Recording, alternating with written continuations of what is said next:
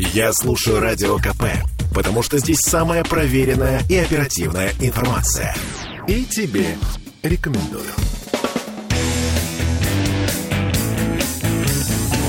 Где деньги, чувак? Итак, начинаем отвечать на самые сложные вопросы с помощью нашего эксперта Дмитрия Прокофьева, отца-основателя телеграм-канала «Деньги и песец». Дмитрий, здравствуйте. Приветствую вас. Ну и, наверное, главная экономическая тема нынешнего дня – то, что депутаты Законодательного собрания в первом чтении приняли бюджет города на двадцать четвёртый - двадцать шестой годы, который вчера столь блистательно по поручению президента представил наш губернатор э, всея Петербурга Беглов. Бюджет вызывает определенные вопросы. Давайте начнем с общего и пойдем к частному. В общем и целом, Дмитрий, на ваш профессиональный взгляд, что бы особенного можно было бы сказать про этот бюджет? Слушайте, это бюджет... Э- он, конечно, в огромной степени производная от федерального бюджета. То есть здесь мы видим, что э, тот э, рост, э, например, там, доходов, налог на прибыль организации, да, рост, который заложен в бюджет, это производное от того, что в следующем году планируется, что вот те предприятия, сосредоточенные в, в обрабатывающей промышленности и выпуске металлических изделий, как это теперь официально называется, угу. они будут получать большие заказы из федерального бюджета. То есть вот эти, вот эти деньги, которые придут из столицы, они конвертируются в прибыль предприятий. Понятно, с некоторым запозданием. У нас много, да, таких предприятий? У нас достаточно большой кластер в Петербурге таких производств. То есть мы можем надеяться на большую прибыль таким образом? Надеяться будем прибыль не мы с вами, а надеяться на прибыль будут владельцы этих предприятий и городской бюджет. Да? Ага. Вообще, если... Этот бюджет, ну, известна эта история, что, да, у нас бюджет несколько дефицитный, да, если доходы запланировали, там, господи, триллион сто шестьдесят восемь, да, миллиардов, а расходы там почти триллион триста. Ну да, наверное, просто тут э, надо сказать, что, по-моему, еще в пи... первоначальный вариант бюджета предполагал профицит некоторые. И вот ну, пошли... сейчас не получается профицит, не получается сейчас ни у кого. А, да? И у федерального бюджета не получается профицит, и у бюджета Петербурга, который в огромной степени тенденция. зависит. Да, это, так ее нельзя назвать здоровой тенденцией, но это, но это вот так. Да? Подождите, сейчас вот если мы сказали... У нас в прошлом году были расходы, превышали доходы. Вот если мы сказали все-таки о дефиците, давайте немножко, да, уточним, потому что во всяких разных материалах в СМИ... Э, Вот этот вот дефицит был назван импульсом экономики. Ну, предполагается, что э, да, есть такая история, что если мы сейчас э, потратим денег немножко больше, да, когда возьмем в долг, потратим больше, эти деньги превратятся в новые рабочие места, в зарплаты и так далее. Да? Угу. Но это будет работать только в том случае, если эти деньги... действительно будут, что называется, хорошо использованы. Да? Угу. Здесь эм, вообще вся проблема с дефицитом бюджета, с долгами и так далее лежат в том, что вот в русском языке, например, там слова, там, допустим, отцовский долг, там, материнский долг, да, они несут положительную коннотацию. Конечно. А денежный долг – отрицательную. Да. Ну, мы так сразу, денежный долг, ну, вот что-то плохо. Угу. Нет, ничего страшного, в принципе, в этом нет. Если вы можете, а, обслуживать ваши долги, если эти долги не занимают, обслуживание этих долгов не, не поглощает значительную долю ваших доходов. Тем более, что, э, что, если мы говорим о федеральном бюджете страны, да, что города, они эти долги, в принципе, никогда не выплачивают. Они их амортизируют, да? Они потихонечку э, их занимают, но еще раз берут в долг для того, чтобы покрыть, обслуживать вот эти долги, и так потихонечку через несколько лет инфляция эти долги съедает. Здесь вопрос, э, то есть это, это не наше с вами как бы семейство, да? Потому что здесь этот долг существует постоянно, переходит из, так сказать, переходит из бюджета в бюджет, и пока он не составляет критичного, ничего нельзя сказать, что вот с этой точки зрения Петербургу угрожает какой-то там значительные проблемы с обслуживанием этого долга. Ну, с обслуживанием, наверное, нет, но просто в какой-то момент я же тоже, ну, вот как дилетант, да, и как э, свидетель абсолютно, ну, простой, простой житель Петербурга наблюдал, что несколько лет подряд у нас бюджет был профицитный, мы так этим гордились. Да. А, понимаете, в чем дело? У нас э, правительство у нас не любит и боится бюджетного дефицита, потому что оно было научено горьким опытом из девяностых, угу. когда бюджетный, раз у тебя бюджетный дефицит, значит, у тебя такие, значит, кредиторам ты, дол... ты придется по своим долгам отвечать. Дело в том, что кто дает в долг городу? Да? Мы же понимаем, что в городу дают в долг такие, скажем так, люди и структуры, потому что не мы с вами покупаем городские облигации, ага. дают такие люди и структуры, которым ты не скажешь «нет денег».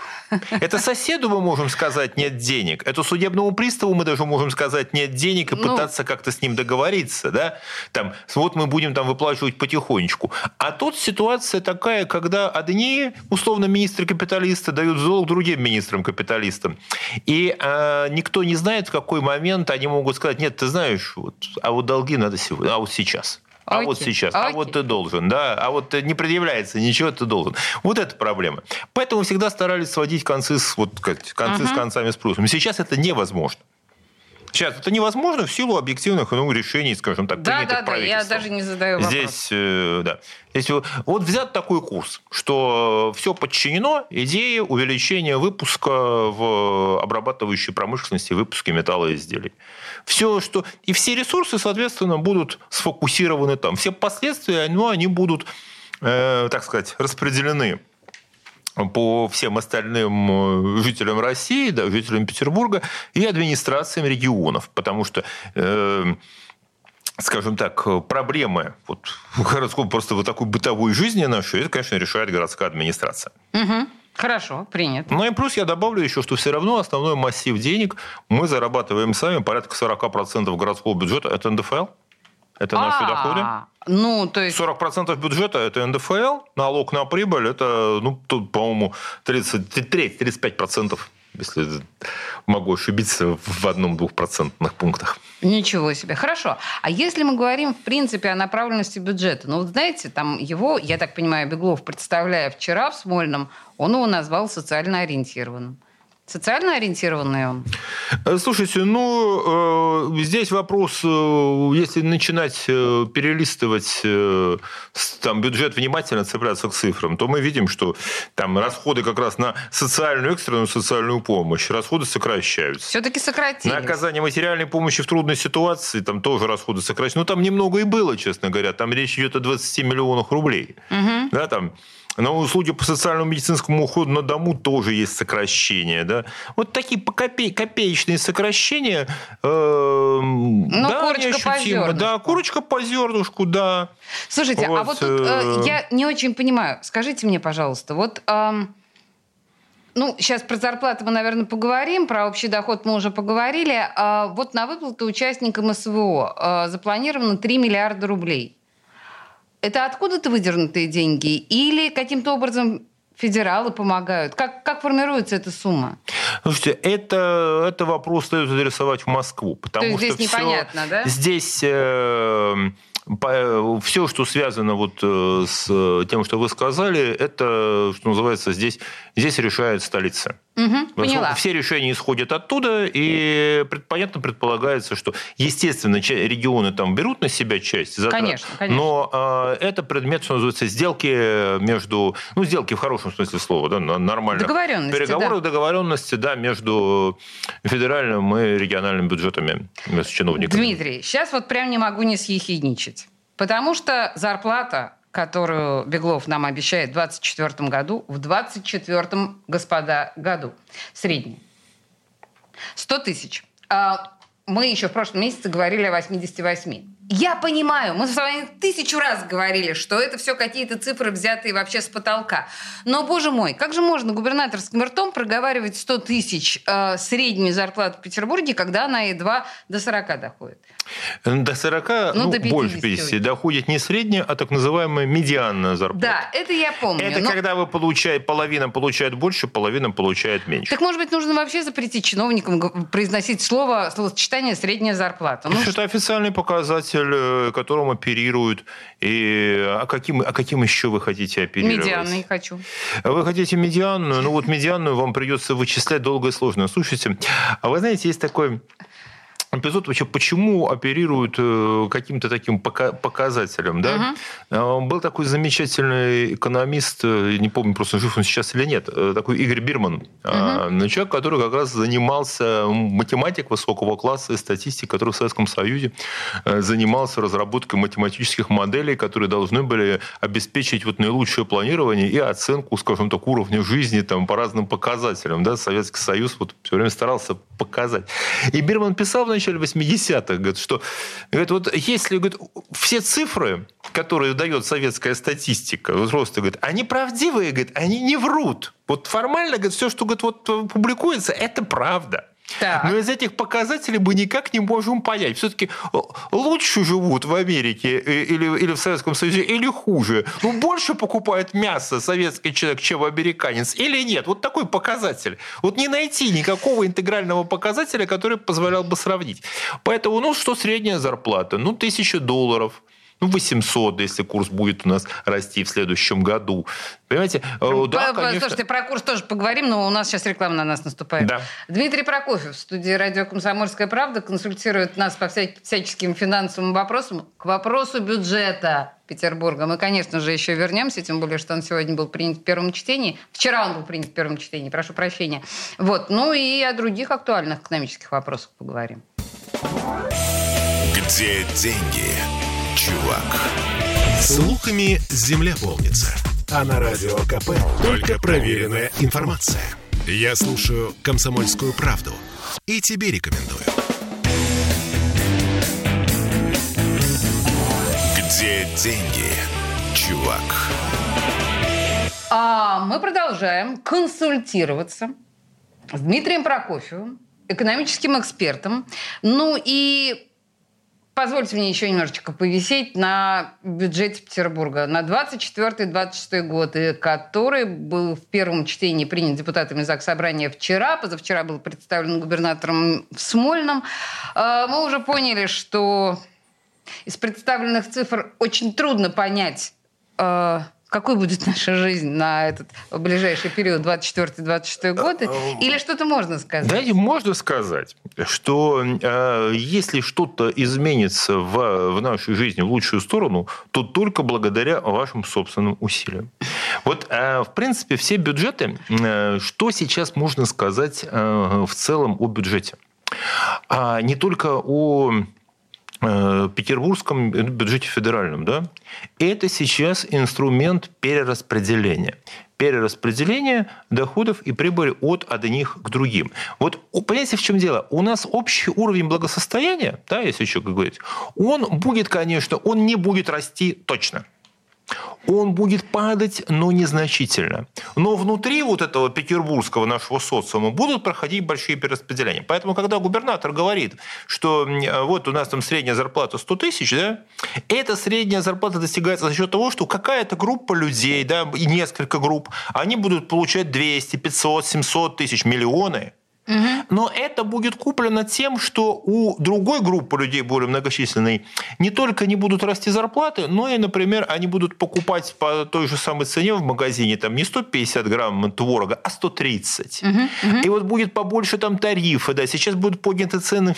То есть здесь одна, условно говоря, группа населения будет оплачивать сверхдоходы и сверхпотребление другой группы населения, которую вот так, вот так назначило правительство. Угу. Вот. вот эта схема а сред... понятна. Да, а да. средний уровень он будет, ну, примерно оставаться здесь. Неоткуда взяться какому-то значительному росту, потому что даже если вы... будете, там будут платиться зарплату, будет вот эта вся машина крутиться, да, то...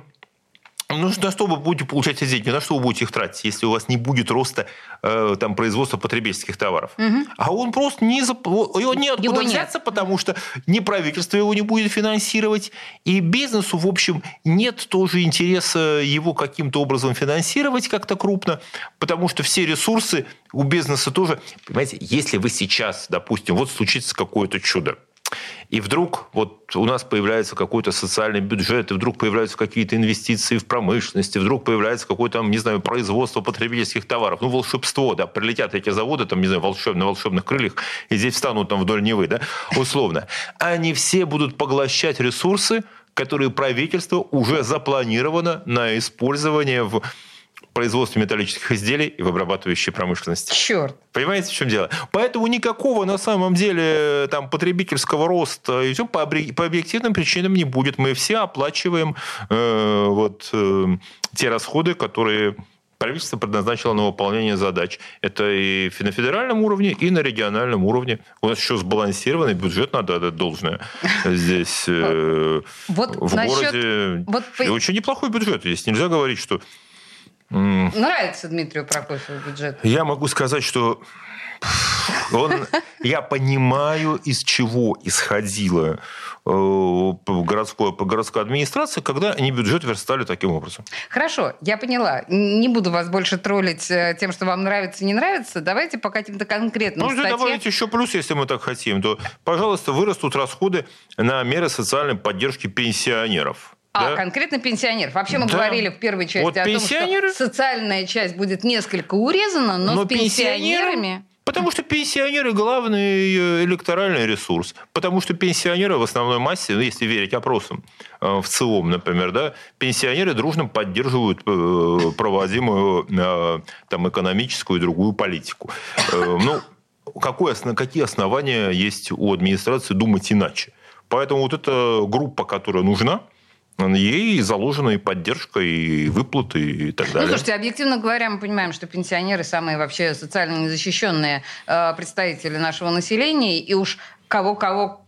Кого? Как не поддерживать, так это пенсионеры. У них а, чудовищная история э, финансовая. Да, все нормально. Но еще раз, я не могу сказать, что правительство так будет думать. Потому что, как если мы выйдем на улицу и спросим у ста пенсионеров, вот опросы публикуют все официальные там органы, там, все, они говорят, ну, а все нормально, уж экономическую... Они не говорят отлично, они говорят, положение не ухудшилось, экономическую политику поддерживаем, там идеи импортозамещения приветствуем. Ну, почему правительство должно думать иначе? Согласна. Если Согласна. даже захотят они прийти и сказать, вы знаете, вот пенсионеры, наверное, как-то не довольны. Докажи. И пенсионеры все голосуют за. Докажи. Нет доказательств. Я поняла вашу логику. Да, хорошо. Это чиновничья логика, которую ведь любую трату, да, ведь какие-то правительства, администрация, они в любом случае какими-то соображениями ее обосновывают. Угу. Здесь, в общем, все, все как говорится, на поверхности. Так, если мы говорим, ну, важная история, и, с другой стороны, опять же, одно из постоянных поводов для глумления у нас в эфире, и моего, и наших слушателей. Где Транс... экспертов? А? И наших экспертов, и наших бывает, экспертов. Я сейчас вот, ну, конечно же, про транспорт и конкретненько про метрошечку. Метрошечка конкретненько. Вот у нас тут заложено, смотрю я в двадцать четвёртом году, продолжают настаивать на открытии трех станций. Да, ну, которые в двадцать четвёртом году откроются. Ну, каждый год обещают нам это открытие станции. Так вот, просто когда мы говорим о том, что это запланировано в бюджете, ну, а вот не откроются они, мы эти деньги сэкономим на что-то другое потратим? Или как?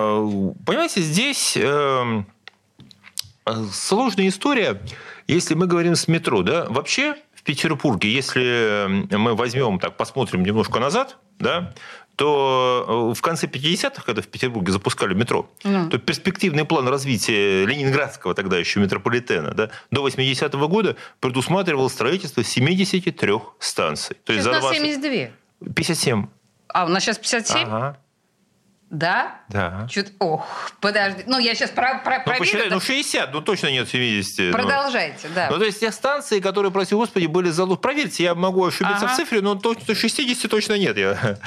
Вот. И, соответственно, за... метро тормознулось еще в... семьдесят два. семьдесят два. Да, семьдесят два. Ну, это ну, моя ошибка. Бог Хорошо, да, не продолжайте. Угу. Хорошо, все равно, вот, к восьмидесятому году, сейчас все-таки двадцать третий, вот их семьдесят два. Ну...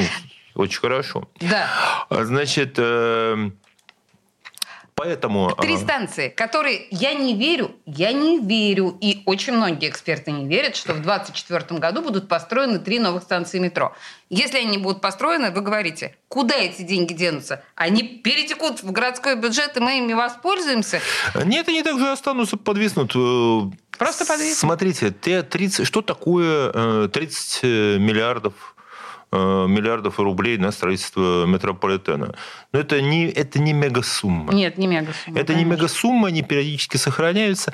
Потом, в чем проблема со станциями метро? Здесь, и вот строить вот так вот по кусочкам эти станции, линии, да, это не имеет уж такого большого смысла. Важно, когда вот у нас длинная ветка, и мы сразу, или мы к длинной ветке какой-то вот пристыковываем там новые станции для того, чтобы рассредоточить пассажиропоток, да? Угу. А вот этот вот кусочек на, господи, на Калининско-Красносельской линии, где вот там, видимо, они будут открыты, да? Угу, угу. То, ну, как они себе устроят, улучшат перемещение? Здесь надо еще понимать, в Петербурге с метро какая проблема? Давайте смотреть правде в глаза. Глубокое метро и любая поездка на метро у нас прибавляет, к, вот вы хотите поехать на метро, прибавляете двадцать, пятнадцать, двадцать минут на спуск, подъем по эскалаторам. Долго. Почему пятнадцать-двадцать? Полторы-две минуты спуститься по эскалатору, особенно пройти, если сбежаться. Спуститься, сбежать. А много людей у нас бежит, ждать на, ждать на перроне, еще время ожидания. Спуск, подъем, ну хорошо, пятнадцать минут. Ладно. И станций мало. Это мало. Не Москва, где можно дойти до каждого в центре, до любой станции. Там типа двести пятьдесят станций метро и в Москве. И смысла. И э, здесь, опять же, у нас мало станций метро в центре. У нас особо ты ниоткуда никуда не доедешь. У нас на метро, вот если удобно ездить, да, то это проскочить под центром города в какой-то час пик, проехать. И то в строго определенные районы. И я не представляю себе, что сейчас уже надо тянуть метро на Пороховые, вот оттуда, да, вытаскивать огромные массы. У нас построены огромные комплексы на... в Приморском районе, колоссальный, да, который все висит на станции Комендантский проспект там, и на э, Старой деревне. Да? Угу. У нас на юг развивается, и там ну, на, на станции Купчино висит там огромное количество станций метро. Их объективно мало. И линий мало. Поэтому нужно какое-то другое радикальное решение. Была бы моя воля, я бы не заморачивался с метро, а строил бы скоростной трамвай по всему городу. Вот э, на, в телеграм-канале э, Дмитрия Прокофьева развернулось голосование. Да, поставил такое голосование. Ну, метро пятьдесят, или трамвай? пятьдесят на пятьдесят там примерно. Метро или трамвай? Я предлагаю вам тоже голосануть. У нас, например, ну, где вот найдете, я не знаю, можете в нашем WhatsApp, можете в ВКонтакте написать, там, в Телеграме можете написать. В общем, куда хотите, напишите, просто интересно, какие у вас соображения. Тут вопрос не в том, сколько голосов будет отдано за метро или за трамвай, а просто интересны ваши аргументы. Мы после э, рекламы и новостей с Дмитрием Прокофьевым вернемся к теме транспорта в Петербурге, и еще немножко аргументов подкинем и в сторону метро, и в сторону трамвая. И вообще в сторону реорганизации транспорта, потому что э, а для почему, Петербурга а это почему, очень болезненная история. А почему через четыре, четыре минуты мы обсудим более подробно? Не уходите. Где деньги, чувак? Я слушаю Радио КП, потому что здесь самые осведомленные эксперты. И тебе рекомендую. Где деньги, чувак? А мы продолжаем разговор с Дмитрием Прокофьевым. Мы в предыдущей части остановились... Ну, то есть, на самом деле, всю нашу программу сегодня мы разбираем, в той, ну, так или иначе, бюджет Петербурга на двадцать четвёртый - двадцать шестой год. И э, в предыдущей части мы остановились на обсуждении транспортной проблемы и предложили вам проголосовать. Вам кажется, что лучше развивать в Петербурге, учитывая... Ну, особенности нашего города. Если не получается города. Метро. Не по... Да, Дмитрий называет вещи своими именами. Метро или трамвай? Дмитрий говорит, скоростной. А у него на в его телеграм-канале «Деньги и песец» голосование идет, и там примерно пополам разделились голоса э, ваших читателей, да? Да. Что... Вот, ну, как? Все прогрессивное человечество развивается в сторону метро, Дмитрий. Какие Значит, трамваи? Все прогрессивное человечество развивается в сторону того, как удобнее с минимальными затратами перемещать большие массы людей в городе так, чтобы люди не уставали и чтобы им было комфортно. Вот это ключевой момент. Потому что экономика, вся экономика города современного, да, строится на том, что огромное количество людей едет Вот у них где-то живут, вот они едут куда-то на работу, проводят там время, возвращаются. Она производная от возможности перемещать огромные массы людей. И потому что возможно очень снизить издержки. Если вы, условно, если бы у нас не было бы вот этого возможности перемещения, то город раскололся бы на множество маленьких кварталов, где людям нужно было бы иметь... У нас не было бы никаких супермаркетов, у нас не было бы никаких больниц больших, у нас не было бы никаких промышленных центров, потому что вся вот эта эффект масштаба получается, когда мы можем вот построить какое-то место, куда мы быстро привезем и увезем оттуда людей. Экономика города в огромной степени экономика его транспортной системы. Это вот кровь, это, это кровеносная система города. Я отлично понимаю вашу мысль, но подождите. И... Вот вы говорите про скоростной трамвай, окей. И просто про трамвай. И просто про трамвай. Но да. мы же видим, вот, что сейчас происходит с трамваем в центре города. Это невыносимое душераздирающее зрелище, когда полупустой трамвай, блокируя вообще все проезды и создавая пробки, идет в перевалочку, значит, не торопясь, и бесит всех. Потому что он, называется, ходит не там. Дело в том, что в Петербурге, в Ленинграде в свое время была самая развитая в мире трамвайная сеть, была в Ленинграде не просто так. При всем там огромном, огромности нашего города он тем не менее построен компактно. Да. семь, вот сейчас тогда пять, сейчас семь миллионов человек на сравнительно небольшой площади, значительно меньше, чем Москва. И здесь в чем история? Когда трамвай, у вас есть на город вот такая трамвайная сетка, угу. да, повторяющая вот эту сетку улиц, и вы имеете возможность из спального района на трамвае проехать в центр без пересадок и из центра, там, может, с одной пересадкой уехать в другую часть города, то это эффективно. Вам тогда это удается. Ну, еще если это выделенные трамвайные пути, если по ним еще не ходит транспорт. И вот тогда ну, если, никто ну, ничего блокировать не будет. Окей, но вы представляете себе, вот если из, с Васильевского острова я еду на трамвае, там, предположим, сороковом или шестерке, еду на север, и чтобы мне преодолеть только территорию Васильевского острова, мне нужно потратить, наверное, я не знаю, минут сорок. И я тем самым перегораживаю еще всему остальному транспорту путь. По Петроградке там вдоль зоопарка он, да, бежит да, по он выделенной. Бежит быстро, да, потому что... Но... Потому что, еще раз, да, по Среднему проспекту, ну, плохо сделана там трамвайная, плохо сделана трамвайная история. Это, это же нужно... ужасно, это надо снимать, это нужно, ну, нужно матеряться снима... водителя. Нужно снимать, переделывать, ставить другие трамваи более современные и так далее, да, и ездить, но вот в этом случае будет удобно. Это будет дешевле, чем метро? Это будет, я думаю, что это будет эффективнее, чем метро.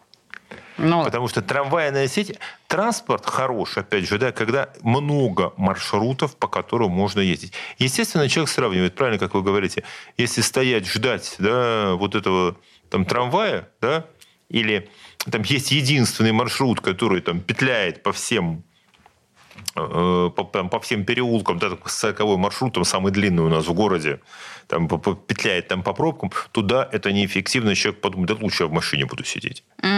Вот. Mm-hmm. Но если он будет ехать здесь по выделенным, выделенным путям и без задержек, то будет другая история. Ладно, поняла. Отдельная статья в бюджете нашего города – это парковки.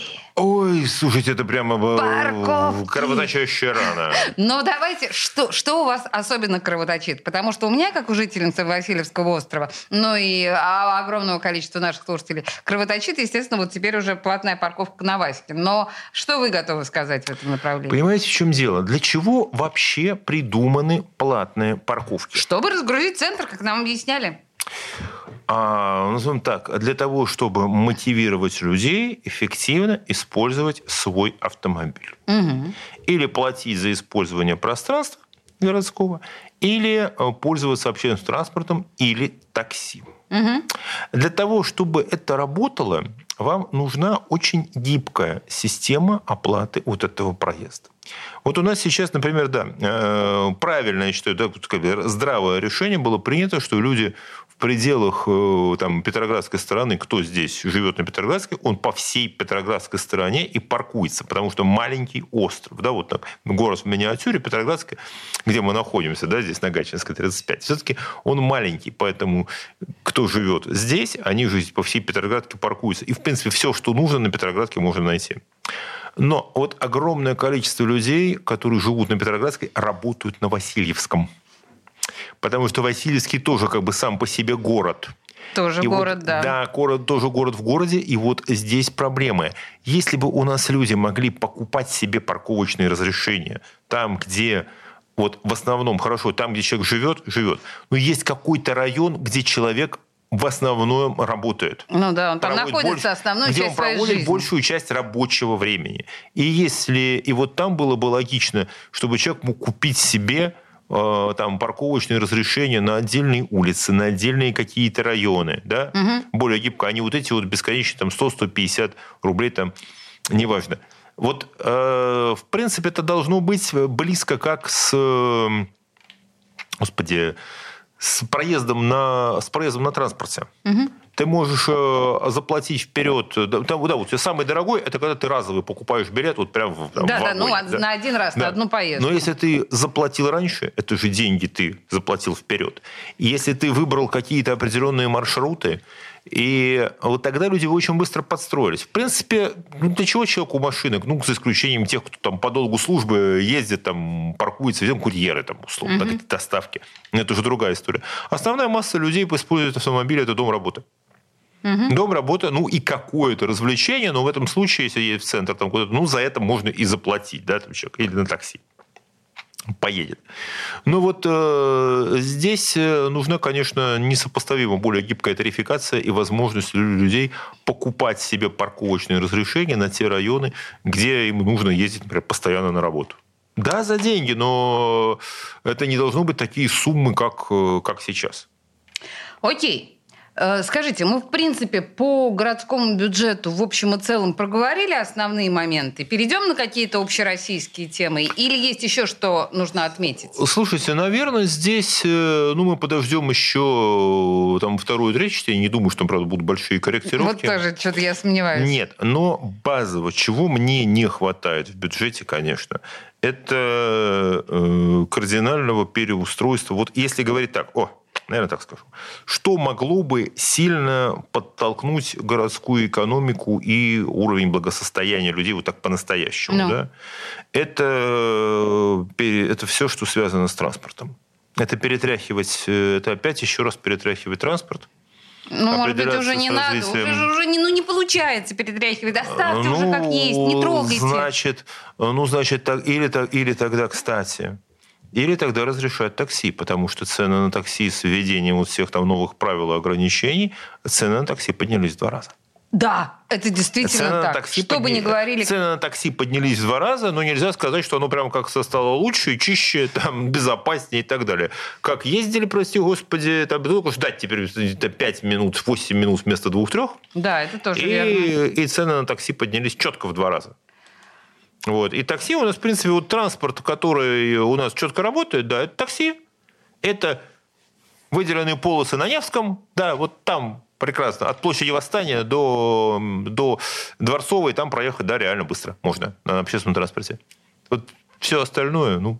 Ну, вообще, на самом деле, а почему не работают на Большом проспекте Петроградской стороны выделенные полосы? Почему там паркуются автом... автомобили? Нет, и... ну, не, ну не паркуются. Да сейчас, паркуются, на... я вас умоляю, на углу Лахтинской, там ресторан итальянский, там постоянно припаркованы машины. Ну, у них там есть специальная такая щелочка, где они паркуются.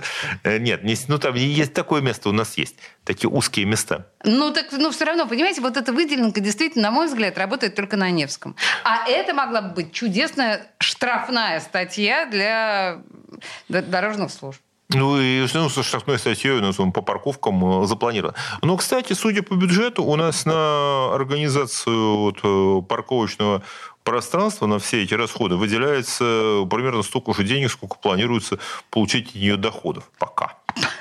Отлично! Ну, не столько же, да, примерно. Да, значит, то есть здесь... От платы за парковку планируется по бюджету получить порядка трех миллиардов рублей, да, а вот на организацию на все пока выделяется два с половиной миллиарда. Но есть еще штрафы. А, еще ну, штрафы, ладно. Потому что на штрафах зарабатывают много. Будем уповать на штрафы. Дмитрий Прокофьев в студии радио «Комсомольская правда» отвечает на самые актуальные вопросы, пока касающиеся нашего города. Надеюсь, что в нашей последней части сегодняшнего разговора мы затронем... Последнее общ... на сегодня. Последнее на сегодня, мы конечно, еще будем да. говорить. А, общероссийские экономические вопросы. Не уходите. Где деньги, чувак? Слухами земля полнится. А на Радио КП только проверенная информация. Я слушаю «Комсомольскую правду» и тебе рекомендую. Где деньги, чувак? А мы продолжаем. Ну и давайте к таким общероссийским вопросам перейдем с нашим экспертом экономическим Дмитрием Прокофьевым, отцом-основателем телеграм-канала «Деньги и песец». Тут, я так понимаю, что самая животрепещущая проблема – это заявление Минфина. На днях он сказал, что нужно завершить программу льготной ипотеки к двадцать четвёртому году и больше не продлевать. Это что ж такое-то? Это ж катастрофа ж будет, нет? Как же так? Слушайте, куда с... же мы без льготной ипотеки? Ну, куда мы без льготной ипотеки? В свое время э, логика поддержки льготной ипотеки, вообще идея была следующая. Конечно, это было ни про какое, ни про доступное жилье. Это вообще было не об этом. А про что?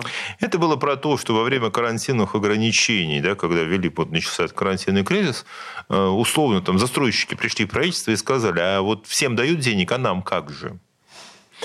А потом сказала, говорит, еще и вам деньги. Ну, нам же что, нам останавливать стройки? А и вот если люди не будут работать, не будут получать, не будут, как они не будут покупать, а нам стройки остановить, да? Угу. А, ну, и была такая история, а зачем вам останавливать стройки? Мы сейчас сделаем так, что люди побегут покупать квартиры. Мы просубсидируем разницу между ставкой, которую банки назначили, вот, назначили бы банки. Допустим, ну, если банк требует под залог квартиры, там, условно, там десять процентов, да, то пусть он берет с человека, дает человеку ипотеку под восемь процентов, а два процента мы, мы... В общем, мы с банком решим этот вопрос. Он, мы сделаем так, ну, что, банк, что банк тут сделает. И народ так обрадовался, что может взять ипотеку по, подешевле, да, по, по более низкой ставке. И плюс ее еще вообще стали более широко давать, да, снизили требования еще к ипотечникам, угу. то квартиры ты так быстро не построишь. А, спрос вы считаете, моментально... подождите, то есть проблема в дефиците квартир? Конечно. А-а-а. Спрос так быстро превысил предложение, что цены на квартиры стали расти. И есть расчеты о том, что, причем правительственных экспертов, что вот реально выиграть на льготной ипотеке можно было только в первые три, в первые три месяца ее действия. Потом цены поднялись уже так, что ты просто м- платил, да, по льготной ипотеке, но цены на квартиры уже росли гораздо быстрее. Вообще предполагается сейчас, что мы говорим, что что-то будет, да? А какой будет спрос, правильно, как экономист сформулировал бы вопрос, какой будет, как изменится спрос при изменении ипотечных ставок на X процентов? Ну, то есть мы не будем, правительство не будет больше субсидировать ставку, значит, ставка как-то вырастет, видимо. Ну, вырастет, очевидно. Вырастет, да, и какой будет спрос? Вот такая формулировка, в чем с ней проблема? Она подразумевает, что покупатели жилья, они оптимизируют свою ипотечную ставку, и если ставка будет выше определенного уровня, они откажутся от, от покупки. покупки. Практика российского жилищного рынка показывает, что не откажутся. То есть, подождите, если будет двадцать-двадцать пять процентов... Все равно будут покупать, потому что нет квартир. Люди будут подстраиваться под жилищные условия, под изменившиеся жилищные условия. Они будут покупать, например, не квартиру, там, например, в сорок метров, да? Квартиру а они двадцать будут покупать квартиру в двадцать метров. Они будут покупать, не покупать квартиру, но они не будут покуп... оплачивать ремонт, например, да? Если они сейчас покупают квартиру там, с прицелом, что на ремонт. Ну, не будут они делать этот ремонт, будут жить там в пустых стенах или будут как-то своими силами что-то там делать, да? То есть, и это еще плюс вопрос, насколько дольше люди будут копить на первоначальный взнос, который тоже вырастет. И, ну, условно, мы могли бы тут переехать, да, из двушки в трешку, но люди... Вот, ну, самый простой пример, да. Люди хотели переехать из двушки в трешку при низкой ставке, да. Ну, да. И в этой трешке хотели сделать дополнительно хороший ремонт. Но ставки выросли, да. И, ну, копить нет времени, нет сил, поэтому люди продают, например, там, свою вот старую двушку, да, и въезжают, например, в такую же двушку, отказавшись от, отказавшись от ремонта. Так в чем, в чем их выигрыш? Зачем переезжать? Ну, там получше, может, там дом поближе, поновее, дом поновее, поближе там поближе. Школе, да. Да. Или хорошо они, например, будут... поближе к школе. Или, например, они пускай они придут в трешку, но они не будут делать ремонт и не будут покупать мебель. Mm. Перетащат там свою старую мебель, да, будут как-то придумывать. Растянут срок. Вот у нас уже сейчас опубликовал Центральный банк данные по, по кредитам. Да. У нас почти сорок процентов людей, которые получили в последний год кредиты, вот ипотеку взяли, они выплатят их первый, последний взнос, они погасят, когда им будет шестьдесят пять лет. Ну, это да. То есть уже на про... пенсии. Я ну, про люди кредит... всю жизнь будут... То есть люди въедут и будут всю жизнь платить этот ипотечный взнос. Я про кредиты хочу вас спросить отдельно, но давайте я все-таки хочу вот про льготную ипотеку. То есть вы хотите сказать, что в ситуации... Ну, то есть, во-первых, вероятно, да, что льготная ипотека будет в двадцать четвёртом году э, завершена, скорее всего. Это зависит... И, идет, идет битва. Вообще на эту тему надо будет делать отдельную передачу. Потому что у нас, у нас настолько привыкли, у нас настолько привыкли уже застройщики, да, что вот эта ипотека будет действовать, да, что на самом деле, вот так, чтобы мы понимали, с точки зрения вот, нам макроэкономики, да, это выглядит так, что вы... Что такое вы берете ипотеку и приносите ее, чтобы под будущее жилье? Не под то, которое построено, а угу. вот под, под будущее, которое еще будет строиться, построено. Договоры долевого участия и так далее. Все. Это то же самое, как если бы вы купили бы кирпичи, принесли бы их застройщику Стройка. и сказали бы строй, и еще заплатили бы ему за стройку. Это то же самое. Вы да. покупаете не жилье, Точно. вы покупаете обещание застройщика угу. построить. Нет, он строит, почему нет, вас не обманывают. Но на макроуровне это так. И плюс вы еще покупаете кирпичи, вы оправдываете существование, например, гигантского там, строительного комплекса, производства там, бетон, цемент и так далее. И, скажем так, на сдачу от этих кирпичей он финансирует э, еще какие-то там свои...